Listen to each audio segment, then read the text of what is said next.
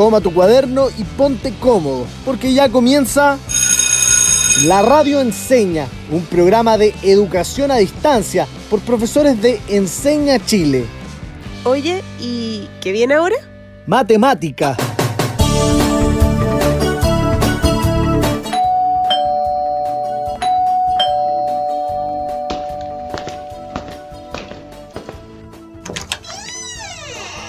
Hola Jota, ¿cómo estás? Tanto tiempo que no nos veíamos. Hola André, tanto tiempo. Ah, pero veo que ya tienes todo preparado.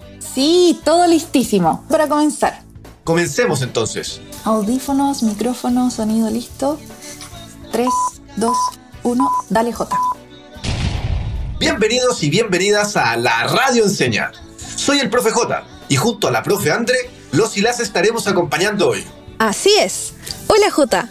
Y hola a todos y todas quienes nos sintonizan en este momento. Para comenzar, André, lo primero que...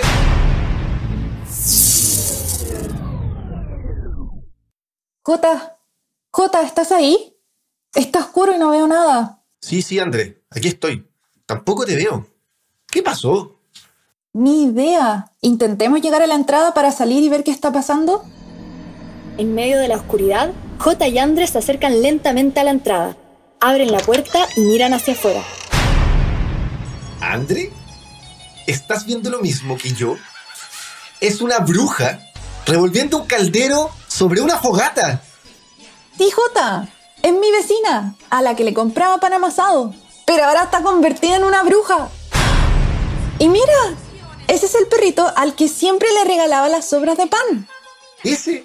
Pero yo veo un perro gigante y con tres cabezas. Jota, ¿qué está pasando? ¿Será que estamos soñando? Ni Andre ni J entienden nada. El barrio que conocían ya no es el mismo. Todo ha cambiado. Vecinos y vecinas, mascotas, autos, calles, casas, todo. Andre y J se miran desconcertados y con miedo. De repente se les aparece una hechicera en la entrada de la casa. Les doy la bienvenida a Matelandia. Estábamos a la espera de su llegada. Sabíamos que vendrían pronto. Llegan en el momento preciso. El autodenominado Rey Azaroso, quien vive en un castillo con forma de X, quiere eliminar los números de la faz de Matelandia y solo ustedes pueden salvarnos. Para lograrlo, tienen como objetivo resolver situaciones en experimentos aleatorios al aplicar tipos de eventos y sus probabilidades de ocurrencia. ¿Y cómo comenzamos a cumplir este objetivo? La primera etapa que deben superar es visitar al logro incierto, en esa casa de ahí, la que tiene forma de número pi. Una vez que la hechicera les señala el primer lugar al que se deben dirigir, Andre y J emprenden su camino hacia la casa del logro incierto. Esta debe ser la casa del logro incierto. Toquemos a ver si está. En silencio, Andre y J miran fijamente la puerta, expectantes, y sin saber que aquel ogro sería el ogro más simpático que alguna vez hubieran conocido.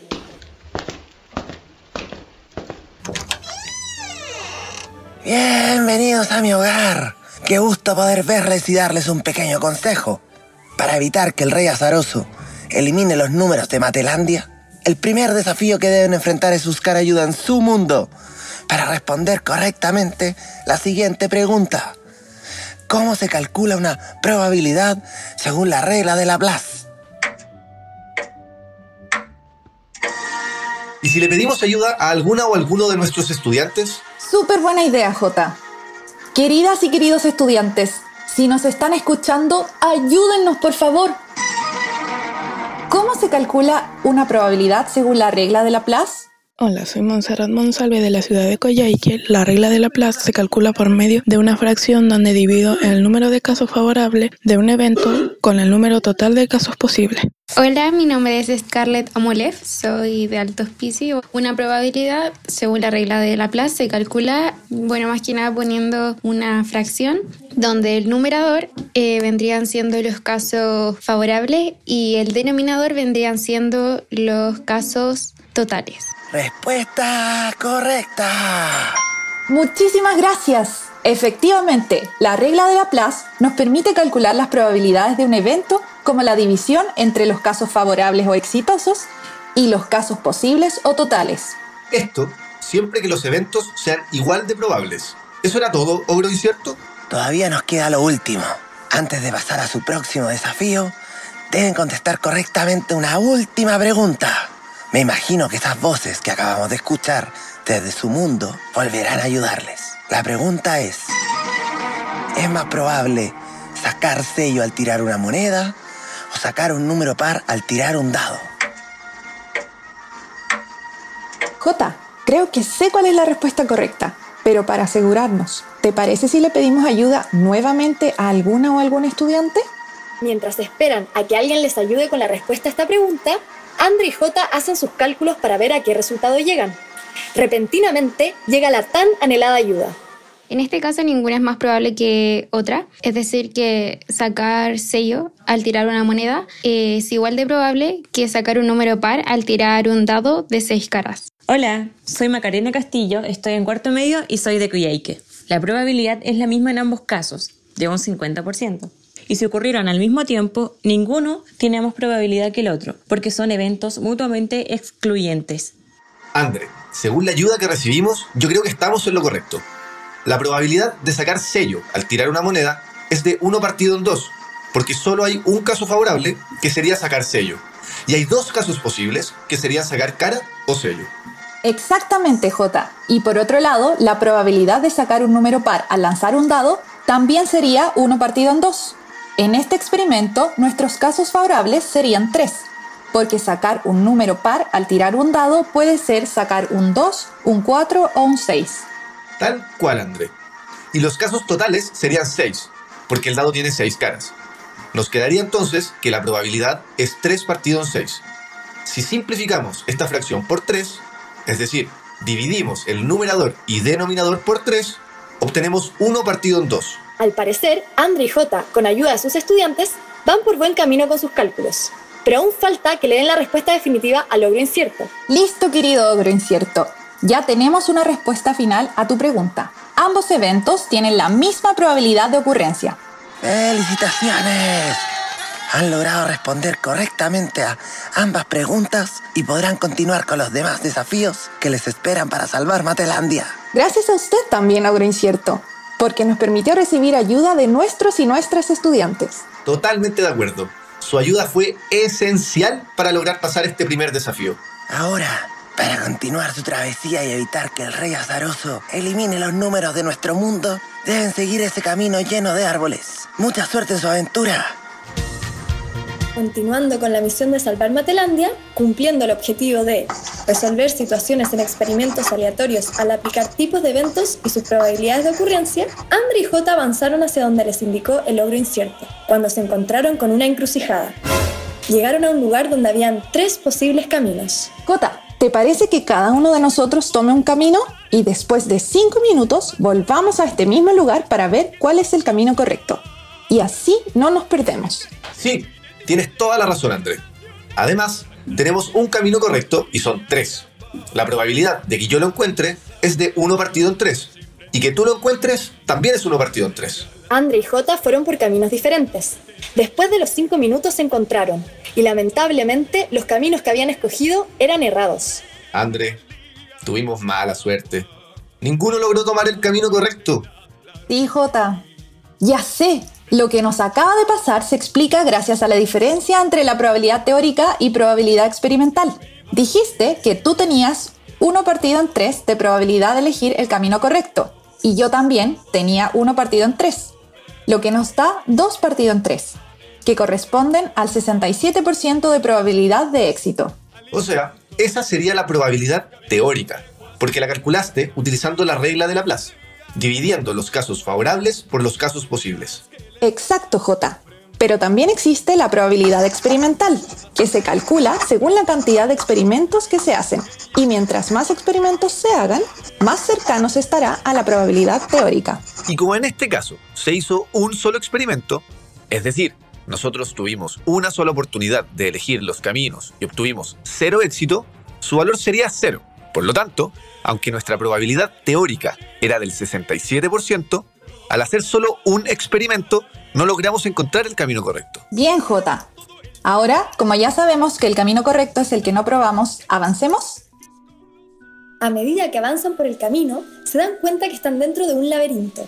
Siguen caminando y se encuentran con una puerta.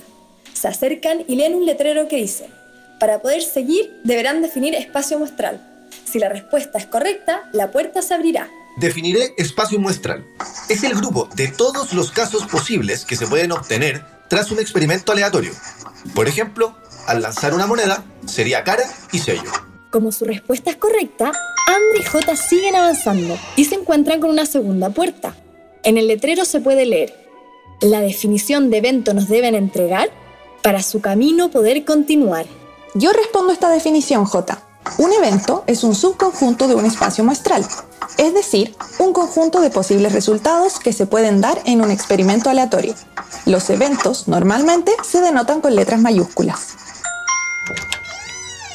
Andre está cansada y J también. Se encuentran con la tercera y última puerta para poder salir.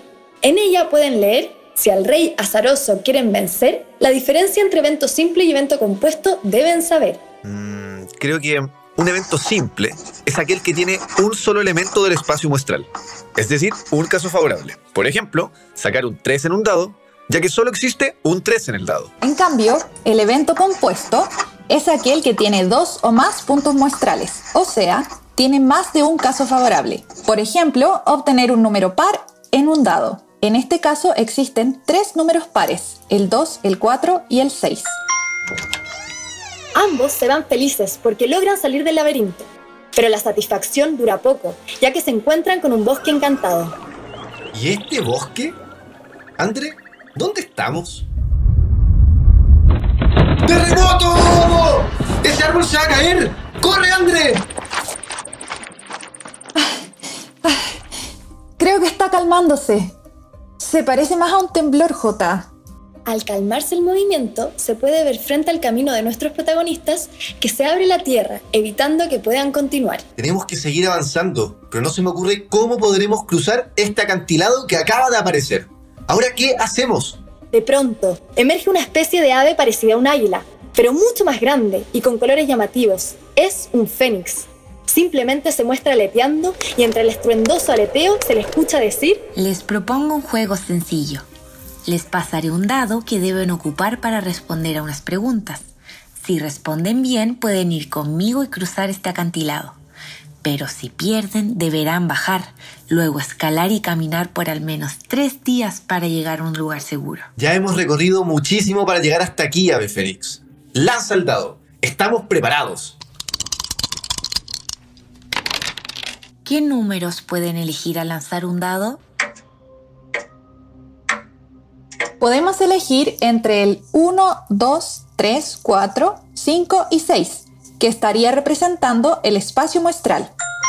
Al elegir el 6, ¿es más difícil ganar que al elegir cualquier otro número? No es más difícil, ya que todos los números tienen la misma probabilidad de salir. Por ejemplo, elegir el 3 sería 1 partido en 6 de probabilidad. Al igual que si elegimos el 5, también sería 1 partido en 6. No existe ninguno más difícil, porque todos los números tienen la misma probabilidad de salir. ¿Se puede saber a priori quién ganará el juego de acuerdo con la elección de sus números? Recordemos que un experimento aleatorio es aquel que entrega un resultado que no se puede predecir. Por esto es que no podemos saber quién ganará el juego. Perfecto, la pregunta ha sido respondida con éxito. Podrán seguir avanzando. El ave fénix muestra sus alas invitando a que se suban y vuelen junto a ella. Solo alcanzan a volar algunos minutos cuando de un segundo a otro caen desde el cielo a un desierto, sin que el ave logre divisarlos más. Perdimos de vista al ave fénix. Pero, ¿qué pasa ahora? ¿Dónde estamos? ¡André! ¡Cuidado! ¡Hay un escorpión gigante detrás de ti! ¡Ah! ¡Detrás de ti hay otro! ¡Ay! ¡Ay! Jota, necesitamos estar tranquilos para poder seguir con estos desafíos. Ambos se abrazan y de pronto empiezan a elevarse con la ayuda de una gran planta, más parecida a una enredadera. Al parecer es la salvación. Sin embargo, solo suben unos cuantos metros, mientras que los escorpiones empezarán a seguirlos por la enredadera. Es en ese momento que desde el corazón de la planta se escucha una voz comentando el siguiente desafío. Al llegar al siguiente nivel tienen tres opciones, ir por agua, por aire o por tierra. Pero antes de escoger una de esas opciones, deben saber que si responden correctamente a mi pregunta, transformaré alguna de sus extremidades en partes de animales. Y de esa forma podrán continuar. De lo contrario, solo les entregaré un bote, un globo aerostático o una camioneta, lo que les hará avanzar más lento. ¿Y qué partes de animales tendremos si ganamos? Si por el agua irán, en sirenas se transformarán. Si caminar prefieren, patas de avestruz los acompañarán. Y si por aire escogen ir, un par de alas les crecerán. Queremos saber cuál es la pregunta. ¿Cuál es la probabilidad de que lleguen al siguiente nivel transformados con partes de su cuerpo como animal? Podríamos decir que nuestros casos totales son seis. Tres medios de transporte y tres transformaciones. Mm, pero, ¿cuáles podrían ser nuestros casos favorables? Ya sé. El primero sería agua, cola de sirena. El segundo, aire, alas. Y el tercero, tierra, avestruz. Por lo tanto, tenemos tres opciones. Muy bien, Jota. Todavía nos falta, André. Para avanzar necesitamos responder la pregunta. ¿Cuál sería la probabilidad? La probabilidad, J, es 3 partido en 6, es decir, 50% de probabilidades de que lleguemos al siguiente nivel con una parte de nuestro cuerpo transformada en animal. Perfecto, la pregunta ha sido respondida con éxito. Podrán seguir avanzando. Muy bien, André. Hemos avanzado otro desafío. Sí, J, pero ahora debemos escoger de qué forma llegar al siguiente nivel. ¿Por agua, por tierra o por aire?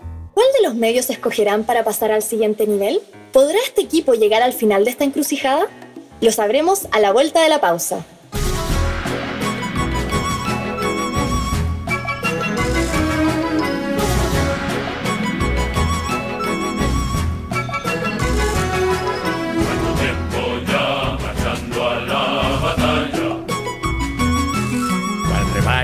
Haciendo ruido que no calla. Golpes del tambor y del dolor no puede ser peor. ¡Hey! El premio es tu dulce y linda flor. ¿Eh? El premio es tu dulce y linda flor. La quiero blanca como luz, radiante su mirada. Que ame mi fuerza y mi don. Arrojo al batallar. Da igual como ella pueda ser o como vista, pero al guisar que sea un artista, vaca, cerdo, pollo.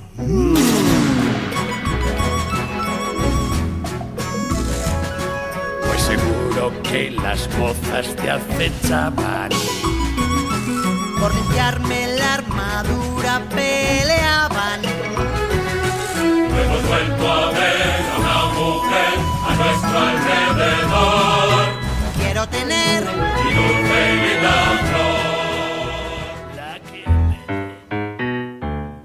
Volvemos a nuestra gran aventura de hoy, aquí en la Radio Enseña.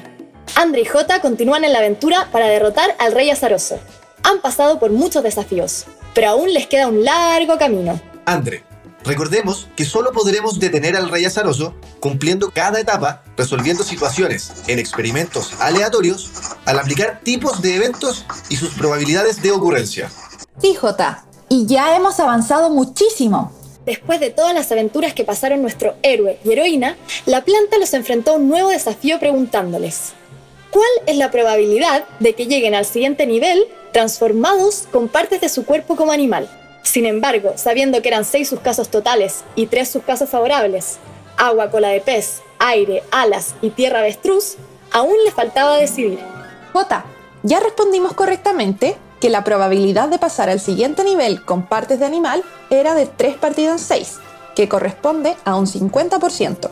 Pero ahora nos enfrentamos a la pregunta, ¿qué medio utilizaremos para pasar al siguiente nivel? ¿Agua, aire o tierra? Con solo una seña ya saben qué es lo que ambos prefieren. Vamos a escoger viajar por aire. Lentamente, los brazos de Andre y Jota se transforman en enormes alas, las que usan para avanzar por aire con la esperanza de lograr salvar a Matelandia del rey azaroso. Luego de avanzar algunos metros, nuestros protagonistas sienten que sus extremidades comienzan a volver a la normalidad, por lo que se ven en la obligación de aterrizar, llegando a las orillas de un río. Mira, Jota, todo indica que el camino se corta acá y sigue al otro extremo de este poderoso río. Pero, ¿qué tipo de pez es ese que se ve nadando en el río? En ese momento, Andre y Jota se acercan al río y se dan cuenta de cuál es su próximo desafío. Deben atravesar un río lleno de pirañas de tres ojos. ¡Cuidado, André! El río está lleno de pirañas. Pero mira, para poder atravesar el río, podemos cruzar ese puente colgante. Pero Jota, ese puente está a punto de caerse. Mejor hagamos un bote de madera. Todos los materiales están aquí a la orilla del río. En realidad, ambas opciones son súper peligrosas. Mm. ¿Y si hacemos ambas cosas al mismo tiempo? No, no pueden. ¿Quién está hablando? Desde un árbol cercano, alguien lleva un rato observando a Andre y Jota. Se trata de un búho muy sabio, experto en eventos probabilísticos y guardián del río. Allá en el árbol, Jota. Señor búho, ¿por qué no podemos hacer ambas cosas al mismo tiempo? No pueden hacer ambas cosas, ya que estos eventos son mutuamente excluyentes. ¿Mutuamente excluyentes? ¿A qué te refieres con eso? Los eventos mutuamente excluyentes son cosas que no pueden ocurrir al mismo tiempo. Por eso, ustedes no pueden cruzar el río en bote y por el puente a la vez. Luego de la aclaración hecha por el búho, nuestro héroe y heroína se miran esperando encontrar una solución a este dilema. ¿Cuál será la mejor opción para cruzar el río? Cota, ya que no logramos decidir cuál de las dos es la mejor opción, ¿te parece si dejamos que el azar nos diga qué hacer? Buena idea, André. Yo tengo una moneda en mi bolsillo. Vamos a lanzarla dos veces. Si sale lo mismo las dos veces, usamos el puente. Y si salen cosas distintas, cruzamos en bote. Es decir, tenemos un 50% de probabilidades para cada opción. Pero, ¿afectará lo que salga la primera vez en el resultado del segundo lanzamiento? Su nuevo amigo el búho sabio interviene nuevamente en la conversación de Andre y Jota, haciéndoles una importante aclaración. No, amigos, no afectará, porque son eventos independientes. Es decir, el resultado del segundo evento no depende del resultado del primero. Muchas gracias, búho sabio. Entonces, un ejemplo sería girar una ruleta para saber en qué medio transportarnos y abrir una puerta que puede o no tener un camino para seguir nuestro recorrido. Exacto, André. Porque el hacer girar la ruleta tendrá un resultado que no influirá en el resultado de abrir la puerta. Por lo tanto, son eventos independientes. Luego de que nuestros protagonistas analizan el por qué un evento es independiente, J lanza la moneda la primera vez y el resultado es cara. Como nos salió cara en el primer lanzamiento, si sale cara en el segundo, entonces cruzaremos el río a través del puente. Y si sale sello en el segundo lanzamiento, como los resultados son diferentes, tomaríamos el bote para cruzar el río. J lanza por segunda vez la moneda y el resultado es... ¡Salió cara! Vamos por el puente, André, pero con mucho cuidado para no caer al río. Esas pirañas se ven muy hambrientas. Corriendo el riesgo de caer directo a las pirañas de tres ojos, Andre y J logran cruzar el puente en mal estado, y al llegar al otro lado se encuentran con una gran sorpresa.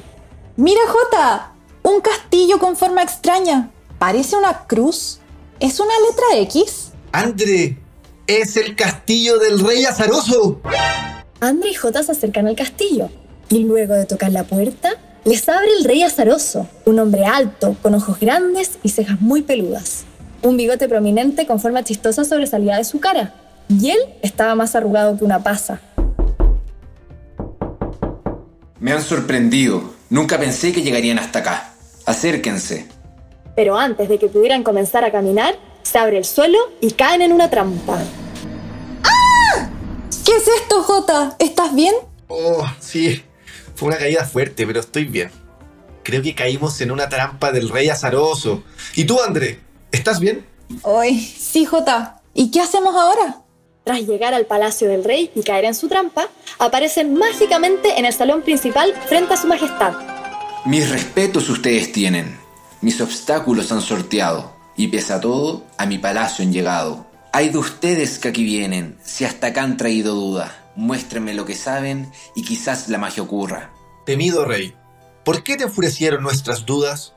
¿Está mal no saber o equivocarse en algo? Claro que me enfurece, y debería enfurecerles a ustedes también.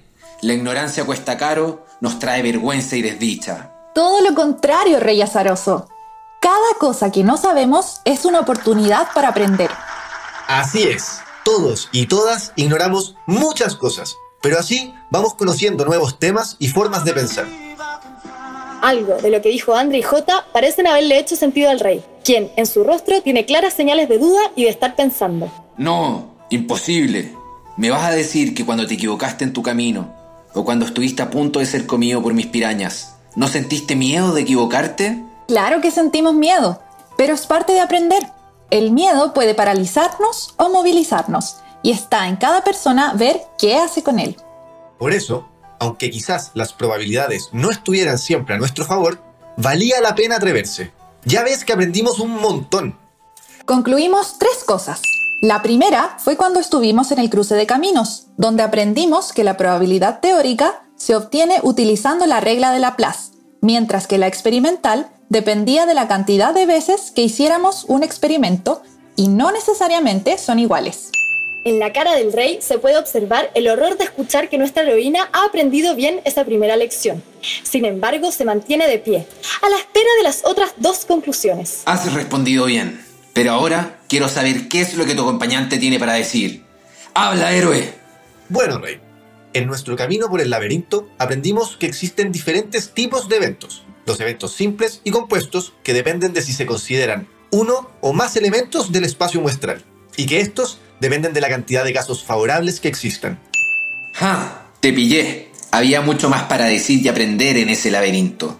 Me temo que se quedarán para siempre en mi palacio. No he terminado aún, estimado rey. Parte de esta segunda conclusión es que, según cómo se relacionan estos eventos, pueden ser mutuamente excluyentes o independientes.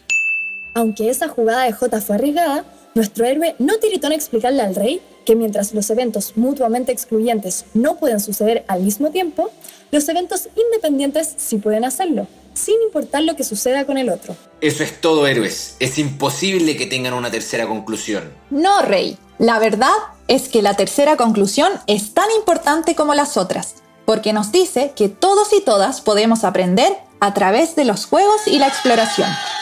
Claro, tal y como hicimos hoy al recorrer tu reino. Ha sido un día muy entretenido y hemos aprendido muchísimo. No, ¿cómo? ¿Cómo es posible que hayan aprendido tanto? Arriba el ánimo, Rey Azaroso. Con J queremos hacerte un regalo. Así es, Rey Azaroso. Queremos decirte que nuestros cerebros no son únicos ni raros, solo son plásticos, pero no como el material, sino como un órgano capaz de generar y organizar las neuronas y así desarrollar una mentalidad de crecimiento. Exacto. Creer que la mejora siempre es posible nos permite ser mejores en algo, o entender que el error es parte del aprendizaje y no debemos temerle. El rey, ahora aliviado y contento, pide a J y Andre que le acompañen a caminar. Y sin darse cuenta, llegan hasta una de las habitaciones del palacio donde hay una gran puerta roja. Me han convencido y en agradecimiento les regalaré dos preguntas que sé que les van a servir para profundizar su aprendizaje y ayudar a que todos y todas sepan más sobre eventos y probabilidad. El rey, despidiéndose de su ahora amigo y amiga, les entrega un papel con las siguientes preguntas. La primera dice, ¿cuál es la diferencia entre un evento simple y uno compuesto? Y la segunda dice, ¿una probabilidad teórica se cumplirá siempre? ¿Porque sí o porque no? La idea es que vean que cada paso, cada camino y cada cálculo que hicieron en este viaje les ayudó a responder esas preguntas y también a resolver situaciones en experimentos aleatorios al aplicar tipos de eventos y sus probabilidades de ocurrencia. Muchas gracias, Rey. El rey les abre la puerta y mientras J y Andre cruzan, de un momento a otro ya están de vuelta en su viejo barrio. Su vecina de nuevo se encuentra vendiendo pan y el perro del vecino del frente mueve feliz su colita otra vez. ¡Ay! Me duele un poco la cabeza. J, estoy impresionada de lo que acaba de pasar. Yo también, André. Nunca olvidaré que ayudamos a salvar a Matelandia. Y mira, J, el papel con las preguntas. Entonces fue real. Pero nadie nos va a creer si lo contamos. Mientras J y Andre siguen comentando sobre lo sucedido en Matelandia, les cuento auditores que el rey también dejó un desafío para ustedes. Sí, para ustedes, que nos escuchan en la casa. Oye, André, mira, al otro lado de las preguntas que nos dejó el rey, hay desafíos para nuestros amigos y amigas. ¿Los puedes leer? Encantada, J. Necesitamos tomar un mazo de cartas y analizar si los siguientes eventos son simples o compuestos o también independientes o mutuamente excluyentes. extraer una carta, verla y devolverla al mazo para luego extraer una segunda carta y que ambas sean de la misma pinta. Y extraer una carta, verla y dejarla encima de la mesa para extraer una segunda carta y que ambas sean el as de diamante. ¡Qué genial! No había pensado en eso. Así termina nuestra aventura de hoy en Matelandia. Pueden compartirnos sus impresiones de este capítulo en nuestro Instagram, arroba la radio Y no se desanimen. Aunque termine este capítulo, pueden volver a escucharlo en Spotify o en www.encenachile.cl slash la radio encena. En ambos casos, busca el capítulo como Eventos y Azar en Matelandia. No olviden la enseñanza de hoy, que usando la imaginación y jugando podemos aprender muchísimo y lo podemos utilizar siempre. Nos despedimos para encontrarnos en una próxima ocasión en un nuevo capítulo de la Radio Enseña. Y colorín colorado, este cuento se ha acabado. ¡Chao! Termina la clase y parte el recreo. Descansa. Nos encontramos mañana a esta misma hora en la Radio Enseña.